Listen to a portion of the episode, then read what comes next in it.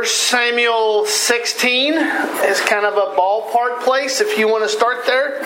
In 1 Samuel 16, we have for the last, oh, I don't know, we've probably been doing it for eight weeks or so. For the last eight weeks, we have been looking at some of the different characters in Scripture. Um, started in Genesis with Adam, and we've been trying to kind of hit the high ones. And so we're not going to hit every single name. You see referenced in Scripture, but we are definitely looking at some of the, the uh, better known characters, both male and female, um, that we see in the Bible. And when we come to these characters, we're asking three questions Why do we know them? I'm sorry, who were they? Why do we know them? And then what lessons do they teach us? Because not only does Scripture um, is God's revealing Himself to us, but then also God reveals things about us to us through Scripture, through the models and the examples that we have of people that gone before us. I realize that we are living today and we think we're the only ones that have ever gone through what we're going through right now, and there's no one else just like us. They say, Oh, you're just like a snowflake, you are one of a kind. And you are one of a kind, but many, many, many, if not all, of the things we face spiritually people have already faced before, people have already dealt with before, people have already struggled with before. And so you and I have the opportunity to look through Scripture and look at these examples that we have of men and women who have come before us and to say, how did they live? And let's look at the things we can learn from them. Things that we can, that, things to take away, things to leave alone. But there's always something we can learn by looking at the different characters that we have in Scripture.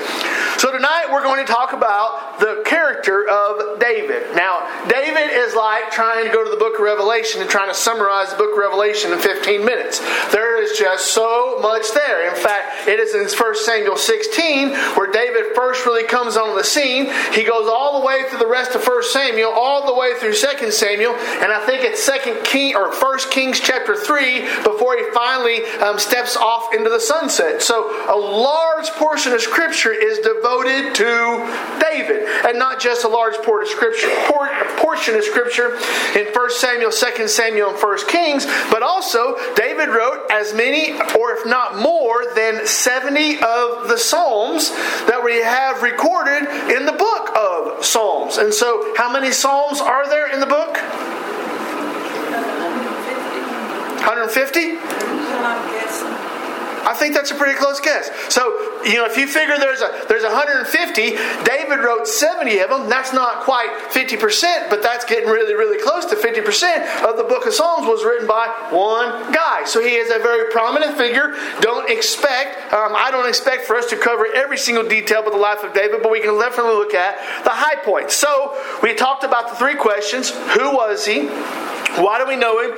And what does he teach us? So when we think about the question, who was he? We're asking about biographical information. Who his daddy was, who his mama was, who his wife wife or wives were, what his kids' names were, uh, maybe just some biographical information. So, what do you all know about David when it comes to who he was? I'm not talking about what he did. Well, of course, we'll get to David and Goliath here in a little while. We, we know about what he did. That's not the question at the moment. The question is, who was he? What do we know about him? Dad, mom, brothers, sisters, wives, kids? What do we know?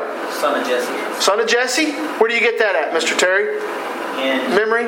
Chapter 16. Chapter 16, that's right. All right, so chapter 16 and verse 1, it introduces Jesse as being a Bethlehemite. Bethlehemite, uh, yeah, one of them guys. It identifies Jesse as being one of those guys. All right, and he is identified as being the um, father of Jesse. Do we know the mother of, not the father of Jesse, the father of David. Do we know the mother of David? Do we know her name? No, ma'am. We don't have the name of the mother of David, at least that I could find recorded in Scripture. I couldn't find any place where it's recorded about who his um, mother was. What do we know about family? Grandmother was Ruth. Grandmother was Ruth, that's right. That's right. What else do we know about him? Can siblings? Seven brothers. Seven brothers? Okay, do you know their names? No. Wagon wheel, wagon wheel, wagon wheel, wagon wheel. right? All right? So if you go down there to chapter 16 and uh, let's say verse 6, um, um, when Samuel comes to the house of Jesse and he says, Hey, I'm here to sacrifice, and he asks Jesse to parade the boys in front of him, you will see the, uh, I think it's the first four that are brought in front of him that are named, and the first four come through. And here in chapter 16, it talks about that verse 10, Jesse made seven of his sons pass before Samuel, and Samuel said to Jesse, The Lord has not chosen these. So here's just a little bit of a, a quirk, if you will. Here in chapter 16, the way that I read it, and your translation may be a little different, the way that I read it, it says that there were seven boys that came before Jesse, and then he went and called David, which leads me to believe that there were eight sons. However, you turn over to First Chronicles uh, chapter 2 and verse 13, and it gives us the genealogy of Jesse. It says in verse 13 Jesse fathered his firstborn son, his secondborn son, his thirdborn son, fourth, fifth, sixth, seventh. Um, so it lists there in the genealogy in First Chronicles chapter 2 that there were seven sons, including David. Now, sometimes you have people that you may see in comments or social media posts, and they want to go to seed over there. So they want to say, hey, look, in 1 Samuel 16 it said this, and First Chronicles chapter 2 it said this. And then they start to say, oh, see, the Bible is inaccurate, or the Bible is not consistent. And they're trying to find all all these ways to pick apart the Word of God. Don't get sucked into that. Don't, don't get bought into that idea. It tells us in 1 Chronicles chapter 2 that he had seven sons. You get over to 1 Samuel chapter 16 and it said he had the seven sons go before him. And you may say, well, then, Spence, how do you explain that? Well, one of the things that I've learned is when you come to the Hebrew language, the Hebrew language doesn't always tell the story in a linear fashion or a chronological fashion.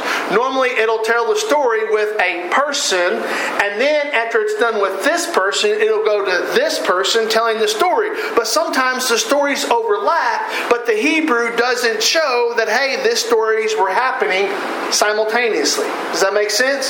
So it'd be like if you came into church tonight and I started telling the story about how Hurley that he was eating his supper, and I told all about how Early was eating his supper, and then I started telling about the kids outside playing blitzball. You might think in your English thinking that the one happened after the other. Or in actuality, the two were happening simultaneously. So you get back to 1 Samuel chapter 16, and when he said he had the seven sons, yeah, seven sons because David was one of his sons. And that was there. And so he's telling the story from one perspective, and then he's like shifting angles and he's telling it from another perspective. So, why do I bring that up? Because sometimes we can get caught up in looking for a boogeyman that isn't there looking for a problem that doesn't exist. So in 1 Samuel 16, it talks about Jesse having seven sons. If you go to 1 Chronicles 2, it says that Jesse had seven sons and he had two daughters. So think about his dad, think about his mom, as it mentioned, talked about his grandmother, talked about his grandfather, talked about his brothers, a couple of sisters. What about a was he married? Was David married? Okay? Anybody know some names of people that he was married to? Michal. Michal. Abigail. Abigail. Okay, so if you get over to chapter 18, this is still 1 Samuel, chapter 18 and verse 27, you see the first wife that he was married to was named Michal. And if you remember to last week when we were talking about it, the uh, price that he had to pay to marry Michal, anybody remember that? That he had to, it was, a, it was a unique dowry that he had to provide as a bride price for Michal. So chapter 18 and uh, verse 27, it talks about him taking Michal as a wife But then, if you go to 1 Samuel chapter 25, and in verse 42,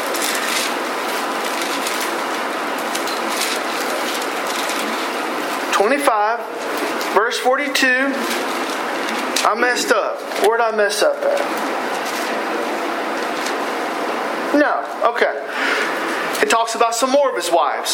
So it says, verse 42 And Abigail hurried and rose and mounted a donkey, and her five young women attended her. She followed the messenger David, became his wife. Verse 43 David also took Ahinoam of Jezreel, and both of them became his wives. Saul had given Michal his daughter, David's wife, to Palti, the son of Laish, who was from Gallim. So you have from there, you have this idea that by this point, by this time in the story, that he has Michal, who then gets given as he takes off the run. Michal gets given to a different woman by Saul, but he's also got Abigail and An, or. But then you go to 2 Samuel just a few pages, complete, turning just a few pages to your right, you get to 2 Samuel and chapter 3, and in verse 2, it talks about all of the wives of David. And if my reading is correct in 2 Samuel chapter 3 and verse 2, it explains that he had six wives. That's a lot. That's a lot of birthdays and anniversaries to remember.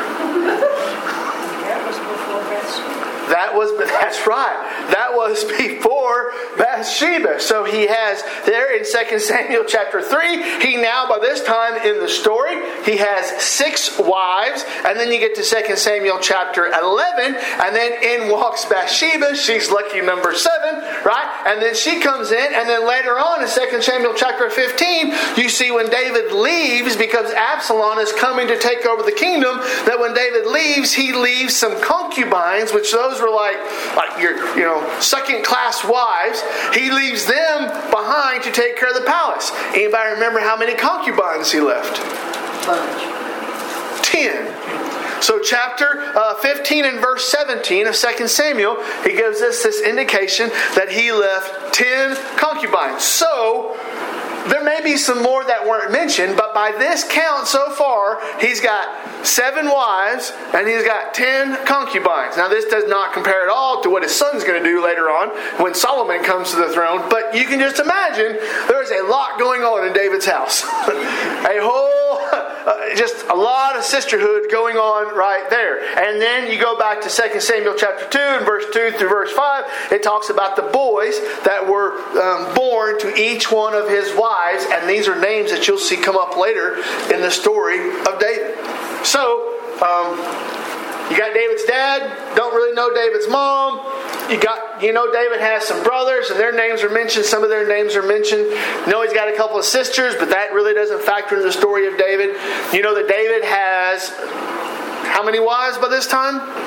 Seven, right? Seven if you include Bathsheba. He's got ten concubines, all right? Most of them will not factor in except for Bathsheba because she is the mother of Solomon, who Solomon is going to continue the lineage of David. But you can go back and you can read how all those wives came about and the, the unique the unique situations with all those wives. Anything else that you might be thinking of that answers the question of who was David? The what? The third king. The third king. He was the third king? Third king of Israel. No, he was The second. second, the second. Second. That's okay. No, I was. Yeah. So yeah, he's so he's the second, second king of Israel. He's also mentioned in the direct lineage of Joseph, Mary's husband. That's right. That's right. Which that factors into, you go back to the book of Ruth, right? And if you remember the book of Ruth, you have Ruth that is then redeemed. And remember, Ruth marries who? She marries Boaz. And then Ruth and Boaz has a son named Obed. And then Obed has a son named Jesse.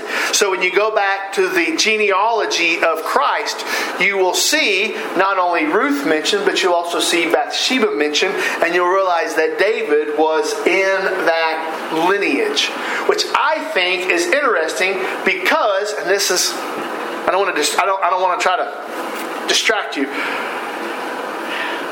But in the Old Testament, it talks about the lineage of Christ coming through the tribe of Judah, right?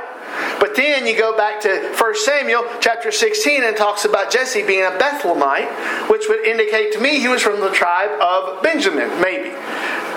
Something that he has to be from the tribe of Judah, but it's just something that sometimes it strikes me that I would I would love to be able to go back and spend more time tracing the genealogies back and figuring out who is connected to who. Because sometimes we just read these, our eyes just kind of glaze over, and we're just like, who cares? No, this is really cool stuff to think about how the providence of God works His way through history, and we may not think it's a big deal, but it's a huge thing that in all the ways that God could have done it, He chose these steps to then complete that line of redemption. So, I just think it's a neat thing talking about how God works these, not coincidences, it's providences, how He works these out in our favor. So, any other ideas on who He was? He wasn't the first son. of- David wasn't the first son. I'm sorry. That's okay. He was not the first son of Jesse. Right. Is that what you're asking? And isn't that un, uh, kind of unusual? That because usually it's the eldest son that takes the lineage. That's right. That's right. So Jesse, the way that I, or not David, the way that I understand it, he was the runt. He was the youngest. So he was number seven out of seven, which yes is very unusual. So when Samuel comes to Jesse's house, in 1 Samuel 16, and he starts with the oldest, and he's like, ah, that's who God's going to pick. And then he goes to the second one, and then he goes to the third one, and he goes all the way down to number seven, and he doesn't even number seven's not even in the house. They have to go get him from out in the pasture because Jesse just assumed that he wasn't on the candidate list. So The oldest always wants to be the boss. And you probably wouldn't listen to God as well as the younger. Well, that's because the oldest is usually the smartest. Speaking from experience, usually the oldest is the most responsible and, the, and usually the most intelligent. Usually. I, I just, just that, that's been my experience, Miss Carol. I was a middle kid, so. I. Mm. I mm. don't say it. Mm. Say it, you'll in trouble. Okay, all right. So, any other ideas or anything else that sticks out you might think about on who he was before we go to the next one? His close relationship with Jonathan. Okay. Yes. Close brother. Yes. Very intimate relationship. Yes, ma'am. Yeah. Okay, so let's open it up to why do we know him? So start splurting out your favorite stories. Goliath. Goliath. All right, so that would be 1 Samuel 17, right? Is where David squares up with Goliath. All right, so that's a very um, big time Sunday school story that we that we are, are taught. Of another reason why we know him. Give me another thing. Isn't he the one that prayed Man after God's own out heart. the window? of the- Said, don't pray, and he's standing up in the window. Who is that? Oh, that's Daniel. Sorry. Oh, Close. They're both in the Old Testament. You're good. You're good. Okay. What? Give me something else about David. Why do we know him? He was called man after God's own heart. Okay. Yes. He moved the Ark of the Covenant. Here to there. Uh huh. Right. David slew Goliath. Did. He was anointed to be the king, right? He was anointed by Samuel, the same guy that anointed Saul. That is the same guy that anointed David. That's in 1 Samuel 16. And then uh, 1 Samuel 17, he is killing Goliath. And then what happens to his relationship with Saul once he kills Goliath? What'd you say? Downhill. It went downhill. Chased after him. That's right. And what came to my mind was when he cornered Saul in the cave and he could have killed him, but he was following God's leadership and he just cut the corner of his, tu- of his Yeah, it was road. road. Yeah. So in 1 Samuel 18, you see where, specifically in verse 12, it says that Saul was afraid of David because the Lord was with him. And so it's very evident to not just the people around David, but it's also very evident to Saul that the favor and the blessing of God had lifted off of Saul and is now resting upon David. Well, that caused a lot of problems within between Saul and David. So now Saul is trying to kill David. And so from chapter 18 all the way through the end of 1 Samuel, which is what? Chapter 32?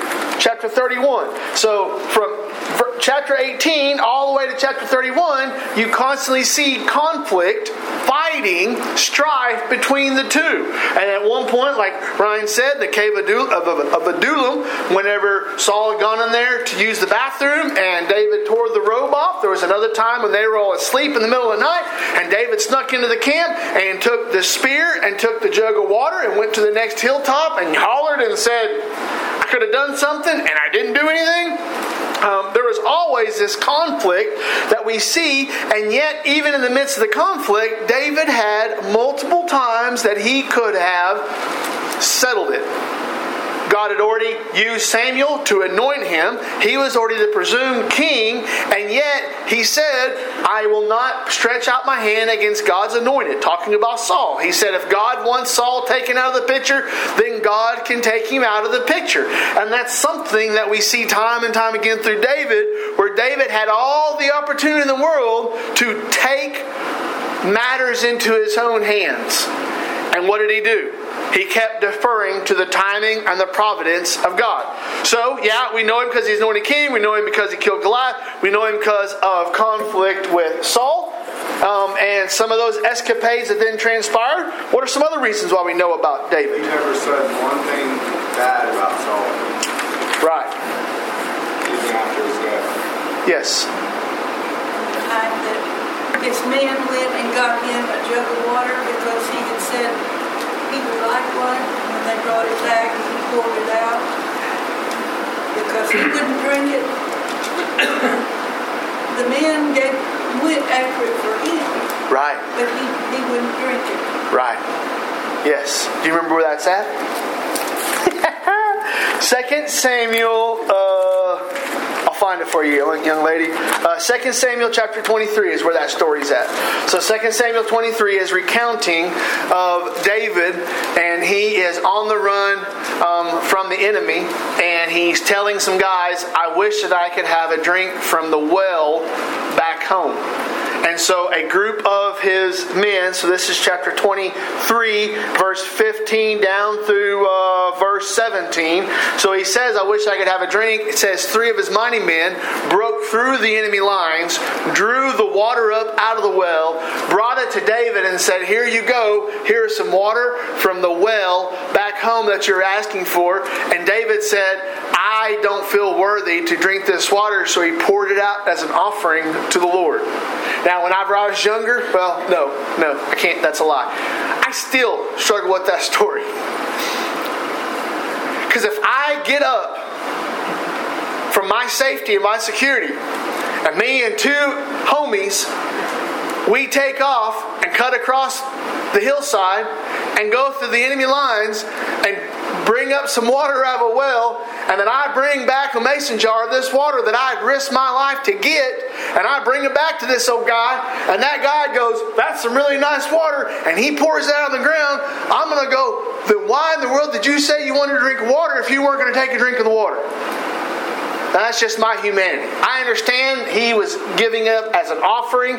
It was a, a means of honoring the work of the men. I understand it from the spiritual, biblical stance. But just on the personal side, just to let you know, I'm sitting there going, what in the world? At least take a sip. I mean, at least at least say I appreciate. I'm gonna, I'll drink half of it and give the rest of it to the Lord. I mean, something. But yeah, there's that story. You're exactly right, Miss Carol, about how the men broke through and then David poured it out. That's right. I thought the same thing. That I was like, really? Yes. We did all this. And He saved a sip and drank it himself. Yeah, because I mean, it doesn't give us an exact mileage, but I mean, they it wasn't like they just walked across the street. Yeah. I mean, they took off on foot. yeah, and they he's like them just taking off from here. I'm just going hypothetically speaking. You know, they take off from here and they make it. You know, county line is where all the enemy is at, and they make it through the enemy there at county line, and they make it all the way to Luther, and they get down there and they draw the water up, and they got to come back all this way, and here they show up, and they're like, and he's like, oh. I I just I, I, read that and my my just humanity goes er er. All right. What else? What else do we know about David? Dancing in the street. Dancing in the street. Why was he dancing in the street? Praising God. Praising God. What was so worthy about praising God? You don't remember? okay. Did the ark come out? The what? That's when the ark was brought. That's right. So if you remember, okay, so oh, see, I don't have it memorized. I should have this all. I should have both these. I should have First, Second Samuel, Second Samuel memorized. All right. So what happens is they they are bringing the uh, Ark of the Covenant and they're bringing it back. And remember, on the way back, they're actually carrying it on a cart. Remember, and the cart, the oxen goes to stumble, and Uzziah sticks out his hand to try to steady the cart, and the Lord strikes him down. And people go, "Why in the world did he strike him down?" Because God was very clear that when you transport the ark, it is to be on the shoulders of the Levites. And he was very clear about how that was to be handled. They were not doing it God's way, and God said, Yeah, you're going to do it my way. So they struck him down. Um, David was scared, did not want to then bring the ark into Jerusalem, so he parked at another guy's house. God started blessing the socks off of the other old boy. So then David said, I know, I'm going to put a tent there in Jerusalem next to my house, and then when we bring the ark in this time, we're going to bring it in correctly. So that's what happens. Then they bring it in correctly, and as they are bringing it in, David, see, and I still can't talk and look at it, look it up at the same time. So David then is dancing in front of the ark as they are bringing the ark as a worship and as an excitement before God. Somebody was watching. His wife. Michal, his wife was watching. You remember what she said? You, can, you can paraphrase it. Remember what she said? You're an embarrassment. You're an embarrassment. That's right. She, that's exactly. That's really good. So she comes Sort of to. indicated that he was in a state of some undress. Well, be, he was in a state of undress. Yes, ma'am. Because it said that he was in a loincloth. Which, what I think of a loincloth is when you go back to some of those cowboy and Indian movies and the Indians and what they're dressed in, right? Um, no, I mean, nothing from the thigh down, nothing from the waist up. They just got a little bath towel that they've wrapped around in a certain way. And so that's what I think of. So, yes, he is dancing in front of the ark as he's coming in. Michal sees him, sees that he's in a state of undress, and she says, You're an embarrassment. And you remember what he says to her. Ah, 2 Samuel chapter 6. All right. I'm going to wear these pages out trying to figure it out. Okay. So 2 Samuel chapter 6. So Micah, um, let me just read it. Chapter since I found it, I'm gonna go ahead and read it. Chapter six, verse twenty. David returned to bless his household, but Michal, the daughter of Saul, came out to meet David and said, "How the king of Israel honored himself today, uncovering himself today before the eyes of his servants, female servants, as one of the vulgar fellows shamelessly uncovers himself." So it's like the wife meets him at the door, scolding him, scolding him. And then listen to how he responds. And David said to Michal, It was before the Lord who chose me above your father and above all his house to appoint me as a prince over Israel and the people of the Lord. I will celebrate before the Lord. So what does he say? He says, You know what? I was doing this to God, the same guy that chose me instead of your daddy, and it chose me instead of your daddy's family. God chose me. Nanny nanny boo boo. Okay? That's that's the that's the Spence paraphrase of what took on. All right? So that is 2 Samuel. That's 2 Samuel chapter 6, where he dances in front of the Lord. What's another reason that we know about David? He planned the temple. He did plan the temple. Planned plans for the temple that he built, built this past to his son Solomon. Okay? So he had David had too much blood on his hands. So he was going to build the temple, and then God said, You can assemble the material, but do not build it because you're a man of war, and I'll have your son Solomon build it instead. That's right. That's right. He's a prophet. The prophet. Okay. What else? Was he counted as one of the disciples? Or how was that referred to in Acts? I don't know. Um, Show me. Acts 2.22. Okay. Um, and then, brethren, let me speak freely to you of the patriarch David, that he is both dead and buried, and his tomb is on this day. Therefore, being a prophet, and knowing there's one verse in there, I can't find it right now, where he is, where he writes, he is also counted as one of us. Okay. Think if I if I have this right, you may find something different that stumps me, Harold. But I think um, he's referring to the lineage. So there in Acts two, they would have had high regard for David, and they would have had high regard for Abraham. So I believe what Peter is doing is Peter is making the connection of the ministry of Jesus Christ through the lineage of David back to Abraham to say that both of these men were looking for Jesus and they were looking to Jesus, and now Jesus has come. So I think he is making that, well, in like, a, in like in a simple way, it's like he's name dropping. Saying, "Hey, you know, I'm gonna I'm gonna tell you why my, this has relevance is because of the influence of David and oh, Abraham." And, and he was sort of a bad boy in a lot of ways, but God said he was a man after my own heart. That's right. He was a bad boy in a lot of ways. Yes. Very Yes. gentle, He's what? Very gentle. Except in war. Uh, and other people's wives. yeah. He's gentle to a point, right? He sent Uriah to the front lines. He did send Uriah to the front lines and then commanded everybody to pull back from Uriah so that Uriah would die. And who was Uriah? That's Jesus' husband. That's Jesus' husband. Okay, Bathsheba's husband. What else do we know about Uriah? Uh, he's one of the strong men. That's right.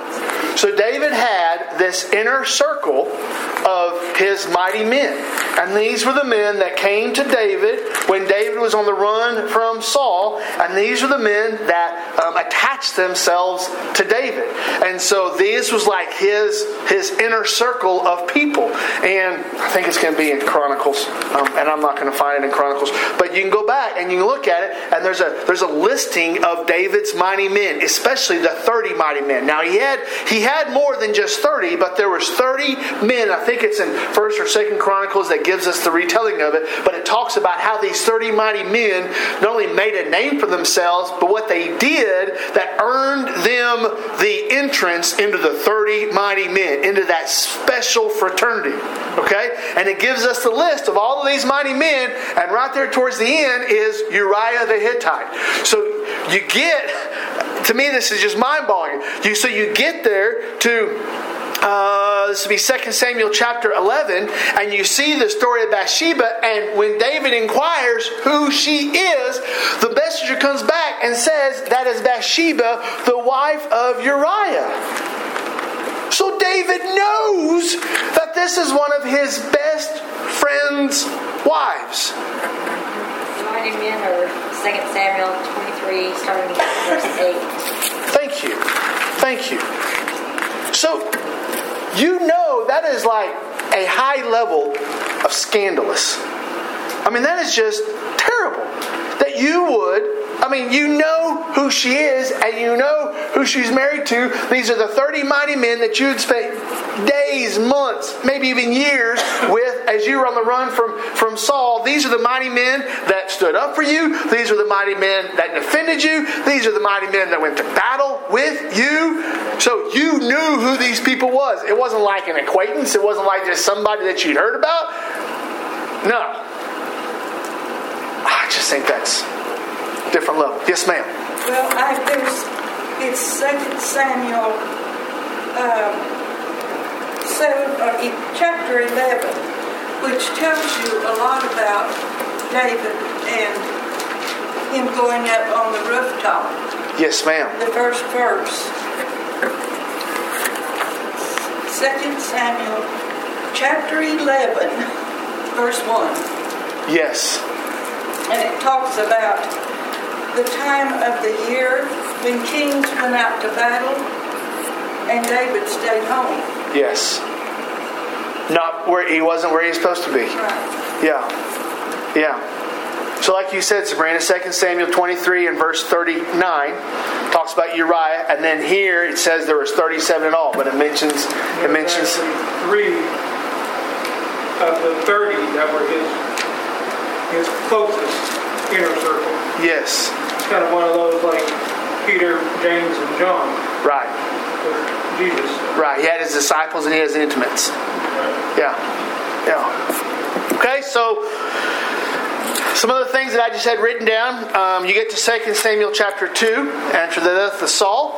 Um, David is made king of, you know, which area? Judah. Judah, right? So he's made king of Judah.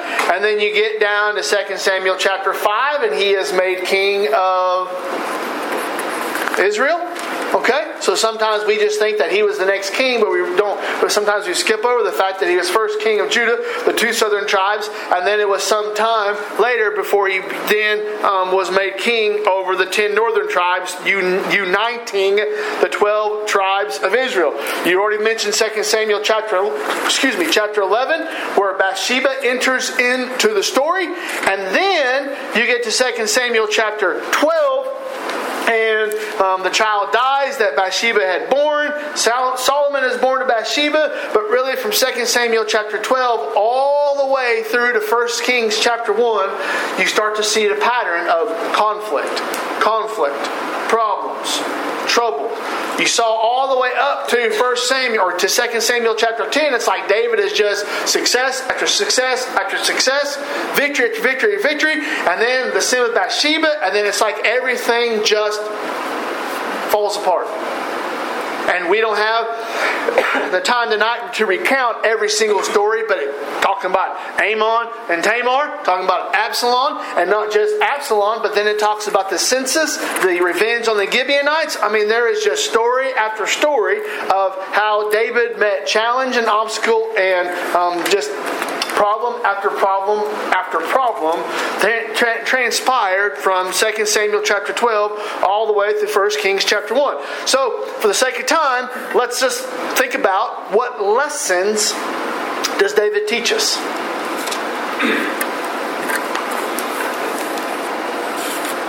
Any ideas? I've got some I'll give you, but any ideas that stick out to you? Faith of the mustard seed. Faith for the mustard seed, okay? In that temptation, overcome what he knew was right. That's right. I his husband's wife.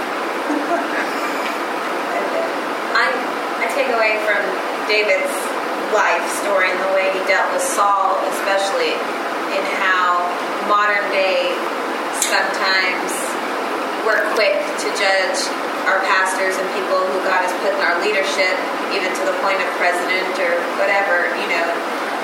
Despite whether we agree or disagree, God has placed all those people in leadership above us, and we're to be respectful of that because, like you said, if God wanted to take them out, Right. and they've got to answer to God for Yes. Yes. Our job to be faithful in what God has called us to do. That's right. That's good. That's good. All right, so let me give you one while you're thinking. So, one of the things that sticks out to me is how God prepares us for what He has for us. And where I get this from is you get back over to 1 Samuel chapter 17, and uh, if you remember the story, Jesse got David and said, Hey, your brothers are out fighting with King Saul. I want you to take some provisions, food. I want you to take them to the front lines to give it to your brothers. So David shows up there at the battle, um, and they weren't fighting. They were drawn up. They were on either side of the, the valley. And uh, David gets up to his brothers. About that time, Goliath comes out, remember? And Goliath comes out and says, Hey, you know, I defy the God of Israel. You got someone you can fight against me? Then let's fight. If you know, he wins, we'll be your servants. If I win, you all have to be our servants. And while he's doing this, it says all the people on the side of Israel were trembling and they were all scared in their boots. And David's like, who is this uncircumcised Philistine that thinks he's going to blaspheme the name of God? Well, then that gets back to Saul. So then Saul brings David in, and he's like, Who do you think you are? And if you think to what David says, um, chapter 17 and verse 33, Saul said to David, You are not able to go against this Philistine to fight him with to fight with him, for you are but a youth, and he has been a man of war from his youth. But David said, David said to Saul, Your servant used to keep sheep for his father. And there, when there came a lion or a bear and took a, fl- a lamb from the flock, I went after him and struck him and delivered it out of his mouth. And if he rose against me, I caught him by his beard and struck him down and killed him. Your servant has struck down both lions and bears, and this uncircumcised Philistine shall be like one of them. David says, I'm not scared of that dude. I don't care if he's nine foot tall. I don't care if his pinky is the size of my thigh. It doesn't matter to me. I have been prepared in the out in the wilderness fighting lions and tigers and bears. Oh my! I've been out there, and if I can beat up on them, I can beat up on him. And so sometimes we start to think God's forgotten about us, or we start to think that God's abandoned us. Or we start to think that where we're at has no point and has no purpose, and we have no idea the situation that God may have us in might be readying us, might be preparing us for the situation He has next. So when David's out there with the lions and tigers and bears of mine, he's probably not thinking about what's going to happen when Goliath shows up, but because he had been faithful with that, he was ready to be faithful in the next thing. And God does that by God's proving grounds of preparing you and I for His service and for the things for Him. And I think that is fascinating when we start to think about sometimes, hey, I, I, I don't feel like we're doing anything. I don't feel like I have a purpose. I don't feel like I have a place. I don't feel like I have something that I that I need to do. And you never know how God may be using your moment today to prepare you for what He has for tomorrow. So today might be mopping a floor. Today might be tending sheep. Today might be something that you might find to be menial, something that you might find to be unimportant, something that you might not even enjoy to do. But it may be God is using this to get you ready for what God has for you next. And that's something that has stuck out to me the way that David and the way that I picture this, because it said, remember, Saul was head and shoulders above everybody else. Remember that? I remember that? So so this is how it works in my mind. I think of Saul and he's like, you know, six four, six five, six six, and then you got David and he's down to here, you know, and David's looking up at Saul and going, I ain't scared of him. And you know, I, that's that's the way that it comes in my mind. I ain't scared of him. I, you know, and Saul's looking down at him going, Okay, all right. have at it. So, anything else to come to your mind? David had a repentant heart. David had a repentant heart, right? So that's Psalm 51, right? Psalm 51, after Nathan comes and rebukes David, and then David goes and repents before the Lord. And uh, when Saul pointed out his sin, he was quick to repent of uh, the sin, but that didn't take away the consequence. Um, he repented, God forgave him, but there was still a consequence for his action. Yes. So was he 16 when he became king? Does that sound right? Did you look? Did you know? I did not look that up. I did not look how old he was. I don't think he would have been 16. Because he was he was in Saul's service for a number of years before he gets he was on the run from Saul, he was at the Philistines for a while. I, I don't think well let me just let me just see here. It probably it probably says it. The Bible tells us all kinds of good stuff. Uh so it's going to be Second Samuel. Uh, I don't know. I know in Second Samuel he's anointed king of Judah, but I don't see. He was 30 years old when he became king, and he reigned for 40 years. Thank you, thank you. So he was thirty. Close, close, Harold. There's a lot of sixteen-year-olds that think they're thirty. yeah, close. All right. So the, la- so the last thing that sticks out to me as far as the lesson is in 2 Samuel chapter 5. 2 Samuel uh, chapter 5, and in verse 5, it gives us a bit of kind of history or kind of a, a date, how to set these dates. So remember, in 2 Samuel chapter 2, he's made king of Judah, but then the time elapses. God had already said, You're going to be the king of everybody. So you got David sitting there, and he is the king of Hebron, and he or he's the king of Judah, and he's living in Hebron. But then there is a time that elapses. There's a time, and this is what sticks out to me. Chapter five and verse five of 2 Samuel. It says at Hebron he ruled over he reigned over Judah seven years and six months, and at Jerusalem he reigned over all Israel and Judah, and Judah thirty three years. Now what, what, what are you trying to say, Spence? Well, there was six years between the time that he took the throne in Judah, between he unified the kingdom with Israel. For over six years, no, seven years. Seven years, seven and a half years. For over seven and a half years, he was waiting on the timing of God. It goes back to what Ryan was talking about, how with Saul and how he was not willing to step in front of God. And he had already been told, You're going to be the king of the United Kingdom, and yet he was willing to wait for seven and a half years for the timing of God. Now, why does this speak to me? I am not the most patient person. And I think if I've got to wait 30 seconds, I have waited too long. I just don't think, I, I, I, just, not there. And sometimes you start to think, for seven and a half years, David was patient. For seven and a half years, David woke up saying, God, when is it going to be the time? God, when is it going to take place? There was another king that was established in Israel, and that battle had to go. You had Abner, you had Joab, you had a whole history there between 2 Samuel chapter 2 and 2 Samuel chapter 5. But it's this idea that David was willing to wait on the timing of God. And too often, we are tempted to say, Well, I believe God has said I could have it, but since God hasn't given to me yet, I'm going to figure out how I can get it. So then we are tempted to short circuit the timing of God because we want it now. What is that, J.G. Wentworth? It's my money and I want it now. Right? It's this idea that we have this mentality that we deserve it right now. And sometimes we are not willing to wait on the timing of God, even though it might be what God has willed for us to have. It may not be the timing of God, and it may not be one of those things that God has brought about in His purpose. Um, Jaylene and I got married, we started having kids. We had uh, boom, boom, boom. And then fizzle. fizzle for like seven years. And for like seven years, people are like, Are you done having kids? I don't think so.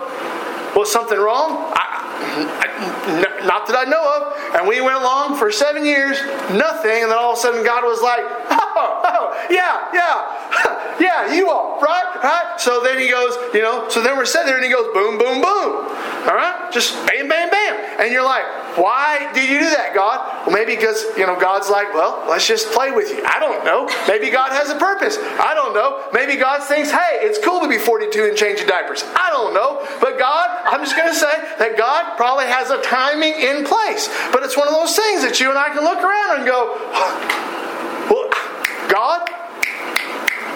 And God's like, I got it. I got it.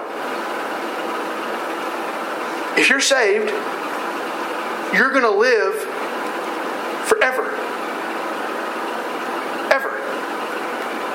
So, these five years, these 10 years, these 50 years really isn't that big of a deal in the grand scheme of things. It's not, it's not really that big of a, a thing. And yet we are tempted to start to question the goodness of God, start to question the ability of God, or we start questioning the faithfulness of God because we start questioning the timing of God. Now, I'm not saying that you just sit around and go, you know what, I'm just going to not do anything and just wait on the timing of God. No, you know, God, God has given us opportunities to serve, but at the same time, let us not um, fall into that temptation of trying to short circuit. So you go to 2 Samuel chapter 5, and what David does is David's like, hmm, I'm the king of Judah. I'm supposed to be the king of Judah and Israel. And he's like, and God said, I got this. For seven plus years, he waited for that timing to come about. When that timing came about, it was God's timing, and it was in God's way, and it was for God's glory. Whenever I have sought to shorten the timeline that God has given. Normally, it's not for God's glory, it's for my glory. Now, I can't tell you the timing of God, but I can tell you that God has a timing in His plan and in His will for us. So sometimes you and I just need to trust in His timing. Yes, ma'am. And he has said, not my will, but thine. That's right. Yes. That's a, a hard lesson. Yes. Yes. To wait. Waiting is difficult. If the Lord wills. Right. Unless you're at the dentist and then you're willing to wait as long as you need to. Right? But I mean waiting that's that's a challenge. Yes. Yes. That's the lesson he's teaching you at the dentist. The song I've been listening to a bit on the radio It's about Mary and Martha and Lazarus. And the song is God's four days late, but he's right on time. That's right. Probably not even two. Yeah. That's good. Four days late, right on time. That's good. It's good to see y'all tonight. Thank you all for being here. 9:45. We'll do Sunday school this Sunday, and then we'll have the morning service at 10:45, and then this coming Sunday evening we'll have the Lord's Supper at 6 p.m. And then after that, we're going to have a fellowship, potluck, whatever you want to call it, just a time that we get to sit around and be a church family and uh, get to enjoy ourselves. So that is coming up this Sunday. Hope that you'll come back and be a part of that. Hope you'll bring somebody with you. So grateful that you were here tonight. Uh, Solomon, Lord willing, will be the the subject um, of next Wednesday night. Deal? Deal? All right, let me pray for us and we'll go home. Father, thank you for these people. Father, thank you for your word. Thank you for the model. Thank you for the example. Thank you for the person of David. And God, may we learn. May we learn the good things. May we be warned about the bad things. But God, may we look to your word for an example and model of how we're to live our lives. Father, bless us as we go throughout this week. Bless um, those that are sick, those that are hurting, those on the prayer request list. God, especially be with Mr. Goggin as he's in the hospital tonight. And Father, I pray that you bring us back to this place this coming Lord's Day. And I ask all these things in your Son's name. Amen.